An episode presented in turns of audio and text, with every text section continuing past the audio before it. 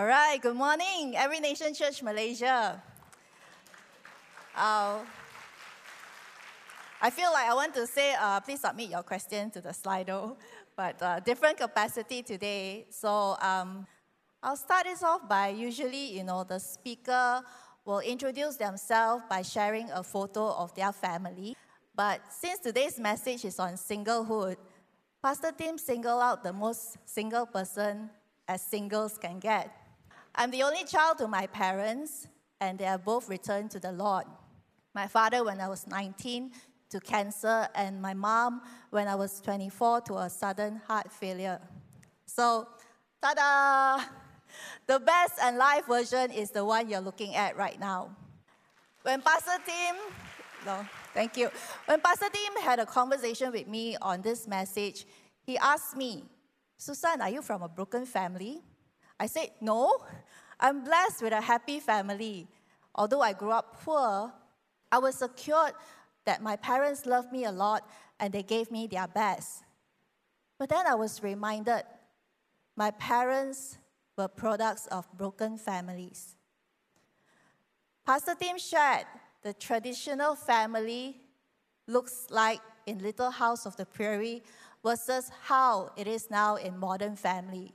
But way, way before all this, they were Chinese.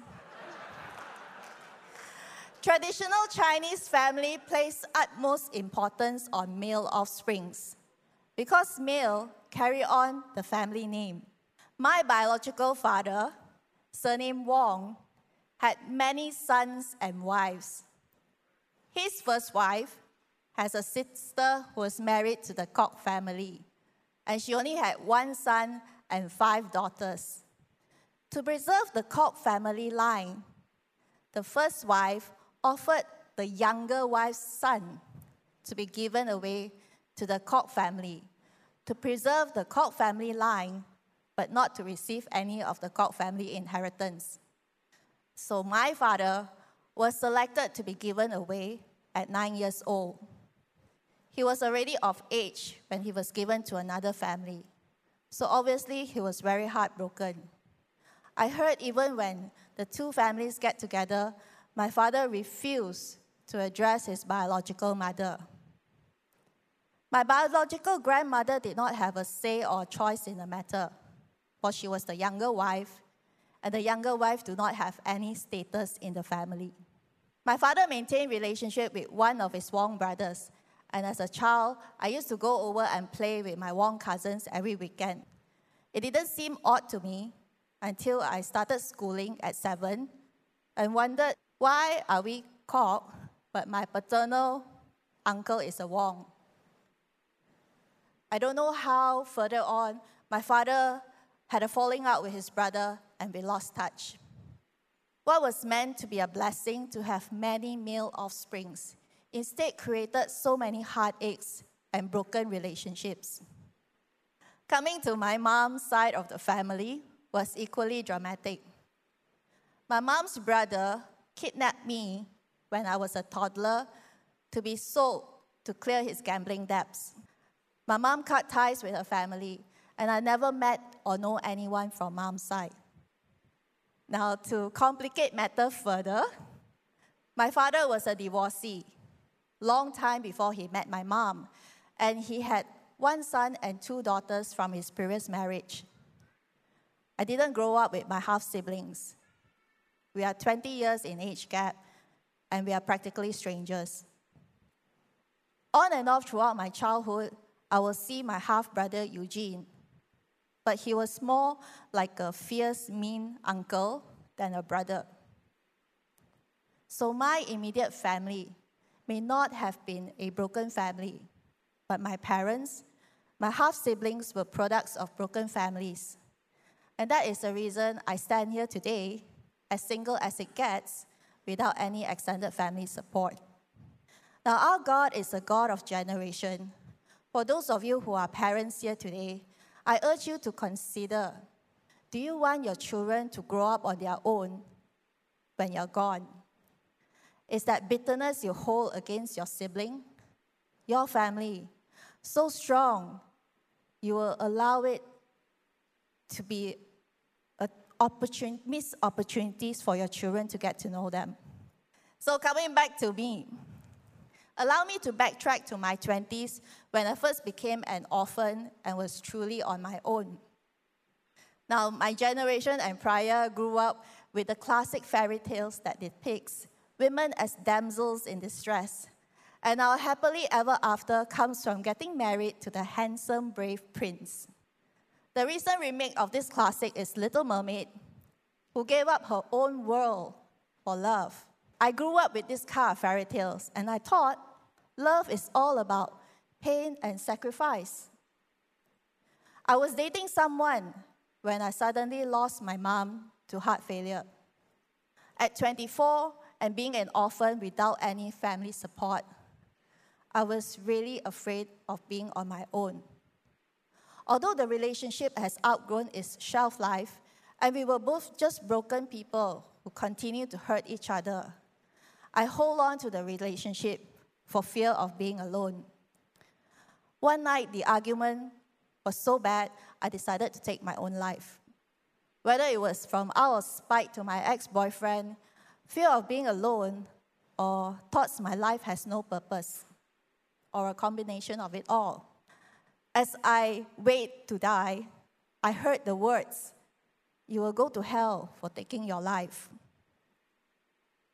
Slowly, I picked myself up and drove myself to the hospital at 3 a.m. to get my stomach pumped.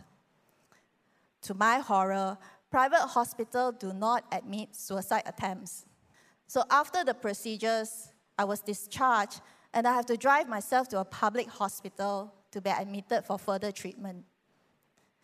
Now you know, in public hospital, the order of treatment depends on how life-threatening the cases are. As I sat for a really long time in the emergency ward, watching victims of accidents being wheeled in, fighting for their life, I asked myself, is my life really not worth living?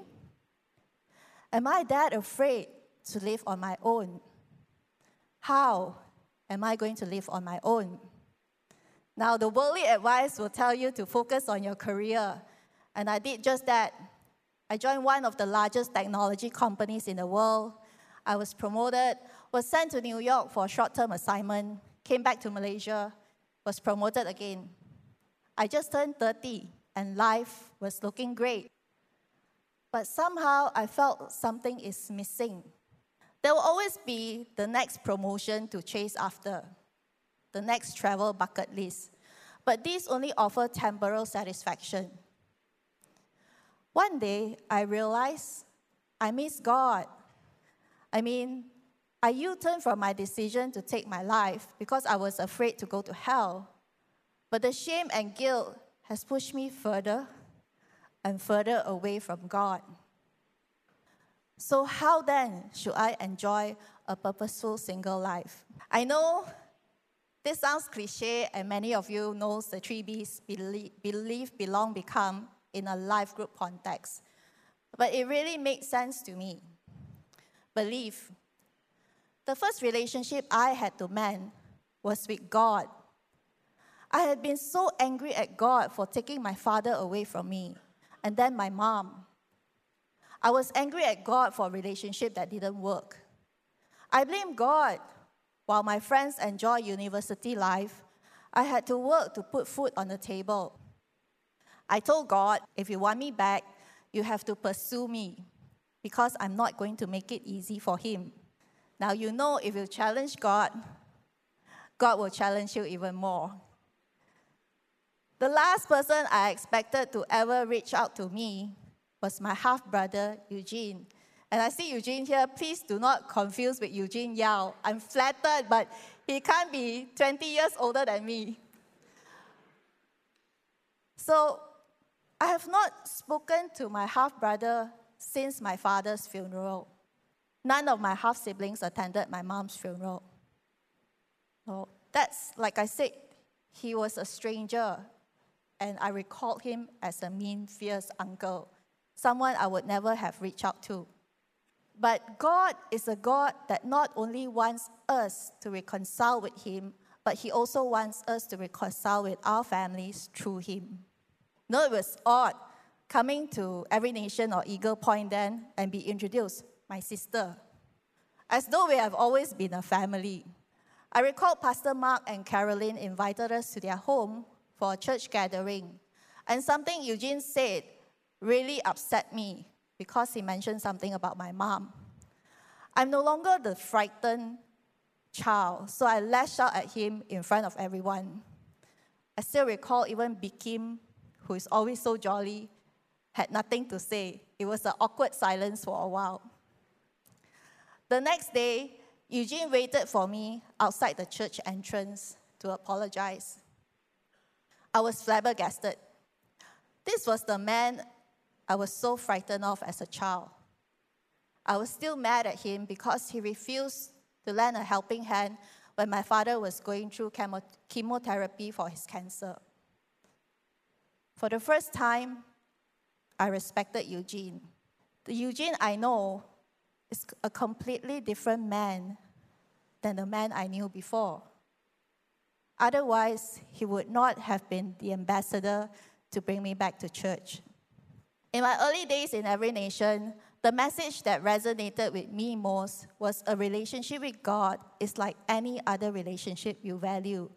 You need to put in the time and get to know who God is. I feel blessed I had loving parents because it helps me to relate to the love of a heavenly father. And it gives me a fresh perspective on my half siblings and I feel saddened because they will never have the chance to know how loving and wonderful our Father was. The defining moment that shifted my paradigm view that God is just some entity up there to God is a heavenly Father happened a few weeks after Victory Weekend. Now, healing is a journey. It does not happen over a weekend at Tanah Rata. I was very disappointed during Victory Weekend because I did not receive the gift of tongue when I was being prayed for. I thought, yeah, lah, maybe I'm just not worthy because of all my sins. And mind you, I just completed Victory Weekend. So one night, I was crying. You know, those miserable soaps that is so loud and overwhelming, it consumes your entire being. I was crying. I told God, I want to speak in tongue. And I started to. For the next few hours, I was just crying and speaking in tongue, pouring all my anguish to God. It was a very private and personal encounter with God. I felt ministered and comforted spiritually, emotionally, and mentally the more I know who God is, the more I know His love for me. And I start to love myself again because of who I am in Christ. Belong. I apologize in advance if I step on any toes. If you identify yourself as an introvert like me, you know we are higher maintenance people. And it takes more effort to make us feel welcome and accepted. You would think joining a smaller church like Every Nation then, the feeling of belonging happens faster. But after the awkward mandatory 3 to 1, I'm back to sitting on my own. No one offered to go for a meal with me after service or try to get to know me. As week goes by, I attend service after worship started, find the seats nearest to the exit, and leave immediately after service. Then one day, I get a text from Pastor Stephen asking me to explore a life group. And I find some of my life group member a bit weird. But I was prideful then. I said, I don't need friends in church. I have so many friends outside of church. What was important to me was my relationship with God. And foolishly thinking a 30 minute sermon once a week was going to magically transform my life. I'm going to come back to you why belonging to a church community is important. Become. The faster and more organic way to get to know more people in church is through serving. I like kids. So naturally, I serve in kids' church. Gradually, you will find someone you click with, no matter how weird or strange, you know, habits that you have. And the more you serve, the more gracious you will become. You nitpick less on the shortcomings of church. Why so cold? Why so hot? Why the light so bright? And you be a bit more graceful and want to help the church to grow better together as a spiritual family.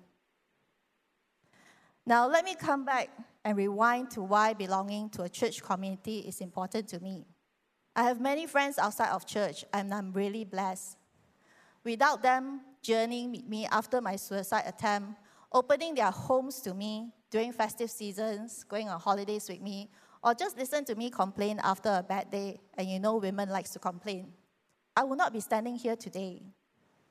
But the distinction with having a community in Christ is important because of our values. An example of our values is on purity, sex before marriage, cohabitating, one night stand is at a higher standard compared to how it is glamorized in the movies, dramas, and what is acceptable in society at the moment. I recall Pastor Agape pulled me aside and advised me not to put myself in a questionable situation. Pastor Agape was not a pastor then. She's 10 years younger than me. But I still respect and I do submit to her authority as my kids' church leader. I love movies and was supposed to go on a movie outing with a group of friends. But in the end, everyone could not make it. So I ended up watching the movie alone with a married male friend. It was a respectable outing, and his wife gave permission. The me in the past would retaliate to Pastor Agape and said, Why can't a woman and a man be friends? The me in Christ understood it's not about my image that I need to protect, but my friend's marriage. People gossips. No matter how innocent the relationship and the friendship is, I cannot eventually let it be a cause for my friend's argument with his spouse. And that is the definition of being a good friend. Having a community of Christ is important because it keeps you and I accountable when we are unleashed back into the world after Sunday service and our life group meetings. In Corinthians 7 17 to 19, Paul talks about each of us need to lead a life that God has assigned to us. Each of us have our own calling, and we come to God at different seasons of our life. But what is important is keeping the commandments of God. And our church captures this well honor God, makes disciple, which ties into the three B's. Prioritize your relationship with God, make disciples through believe and become. The greatest blessings that we as singles have is our undivided devotion to the Lord. Paul expands this further in verse 32 to 35. I want you to be free from anxieties. The unmarried man is anxious about the things of the Lord, how to please the Lord. But the married man is anxious about worldly things, how to please his wife, and his interests are divided. And the unmarried or betrothed woman is anxious about the things of the Lord, how to be holy in body and spirit. But the married woman is anxious about worldly things, how to please her husband. I say this to you for your own benefit, not to lay any restraint upon you, but to promote good order and to secure your undivided devotion to the Lord. Please do not get me wrong. I'm not advocating for people to remain single. I still wish to be married one day, but I also have to accept the possibility I may never get married. I used to be very anxious and careful with my spending because I need to ensure I have enough funds to check myself into an elderly nursing home. A secure relationship with God taught me that I need to be happy and enjoy the person I am today. Our happily ever after does not begin after finding a wife or a husband. Our completeness has to come from God.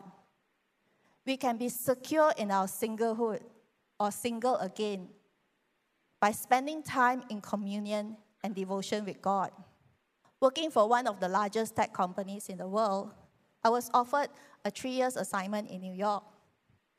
The me in the past would have jumped at the opportunity.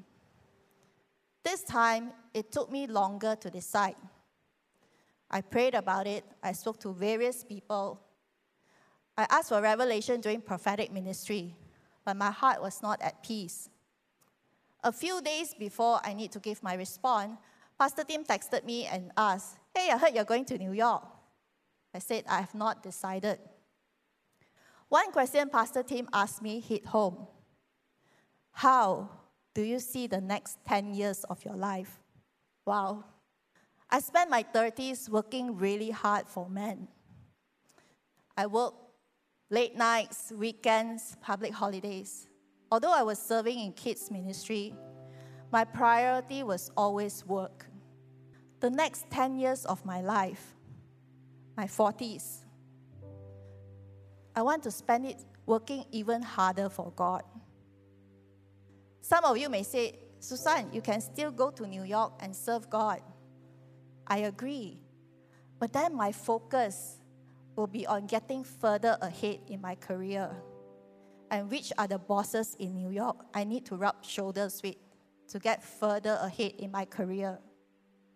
My priority and undivided attention will no longer be on God.